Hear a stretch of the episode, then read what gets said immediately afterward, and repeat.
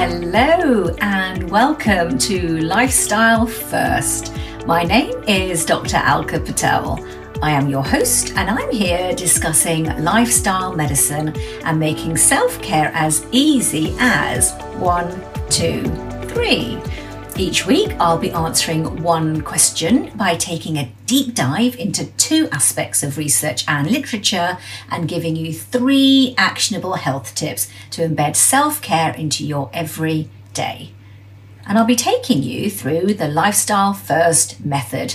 It's an acronym for a method founded in evidence that takes you through a blueprint of 10 key determinants of health and happiness and takes you from knowing what to do and why to do it and translating that into how to do it. And I know life is busy, so each episode will be a short, light bite for you to be able to absorb with ease into your day.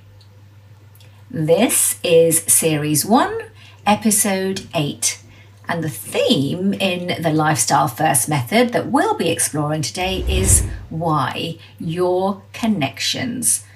Now, social connectedness, that's what makes us human. And socializing undoubtedly brings us immense pleasure and satisfaction. But move on from a world where we lived in tribes with face to face connections in small geographical areas, we now find ourselves digitally connected across the globe with more people than ever before. And yet, these are our loneliest times ever. The longest living people in the world, living in what we call the blue zones of the world, they're linked by strong social bonds. And so, the one question I want to ask today is how do social bonds affect your health? Let's turn to the literature to explore this. So, firstly, a systematic review by Professor Holt-Lunstad and her team in 2015 analysed over 70 independent prospective studies of over 3.4 million participants and published their meta analysis in the peer reviewed journal Perspectives on Psychological Science. And what they found was that social isolation living alone and loneliness are linked with early death. In fact, you're 30% more likely to die early if you're lonely.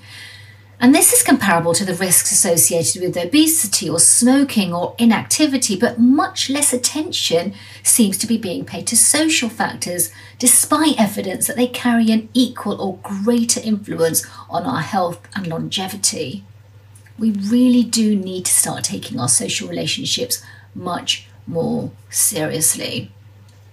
So, just to clarify some terminology, social isolation is not the same as loneliness. So, social isolation is that lack of social contact, lack of communication, not participating in social activities, or not having a confidant, someone to talk to.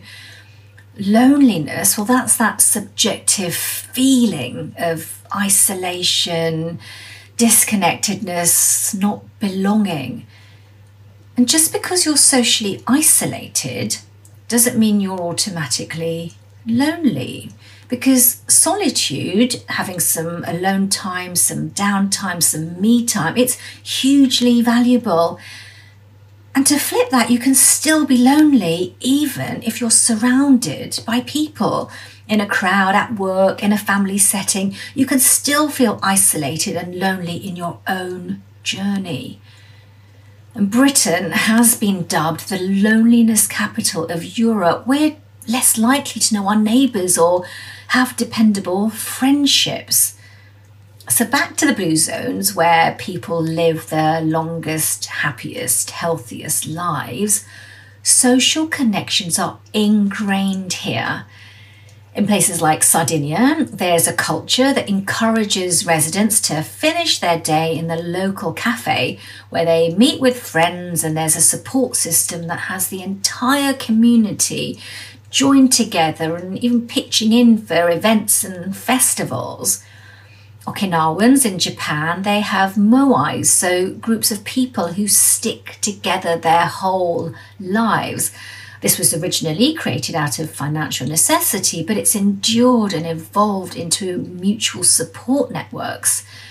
And in Ikaria and Nicoya, people find time to connect at daily happy hours or as they pass neighbours in the street.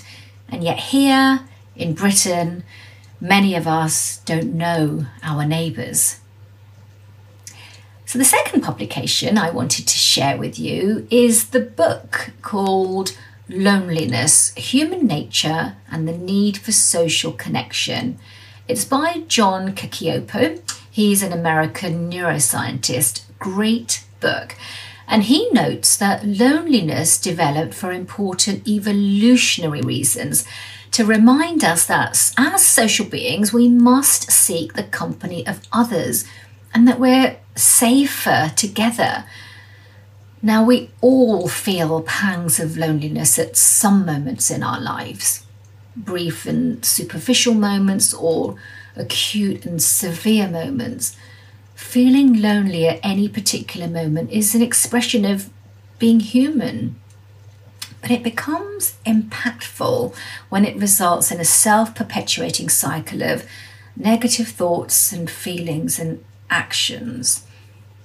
Physical pain, well, that protects us from physical danger, and social pain, loneliness, that protects us from the social dangers of isolation.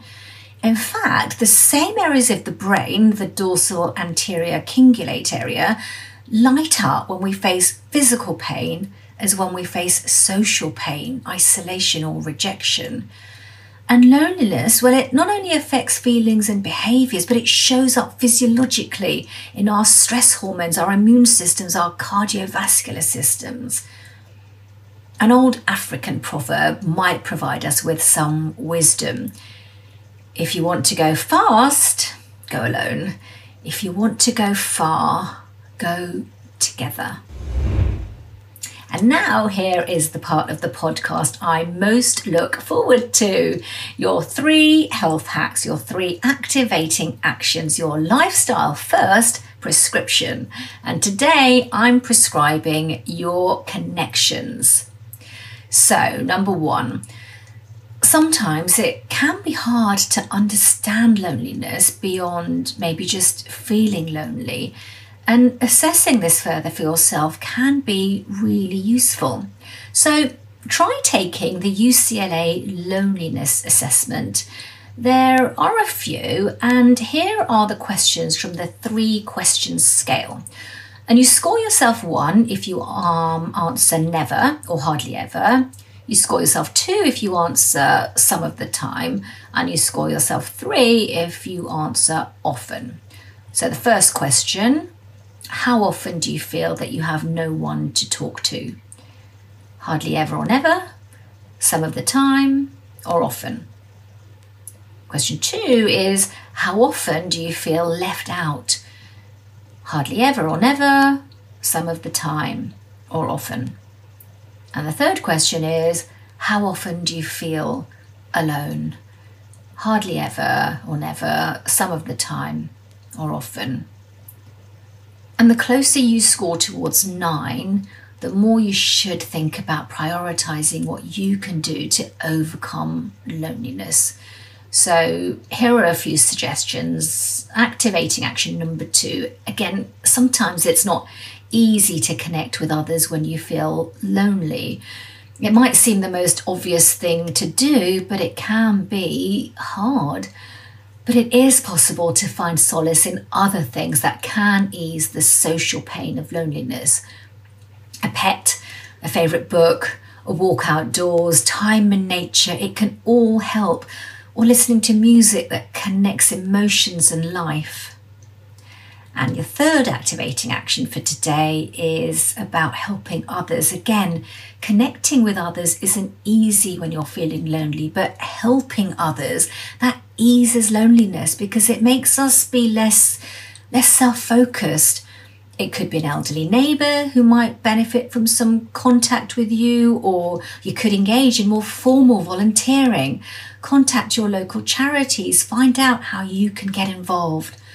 Do good to feel good. And that concludes today's episode, making self care as easy as one, two, three, with backing and information and evidence from the field of lifestyle medicine. I really hope this has inspired you to take action. Please don't forget to subscribe and share. The more you share, the more you too are instrumental in spreading messages of health that matter. And of course, please do leave me comments and ratings and a review so that I can continue to provide you with credible, motivating, thought stimulating, and practical information that lets you shape your health and be the author of your own health story. You can connect with me on all the usual social media channels at Dr. Alka Patel UK and use the hashtag, hashtag the Lifestyle First Podcast or hashtag TLFP so that I can easily connect with you. And if you want to know more and access show notes and free resources, then just head on over to my website www.dralkapatel.com. I look forward to welcoming you back next week.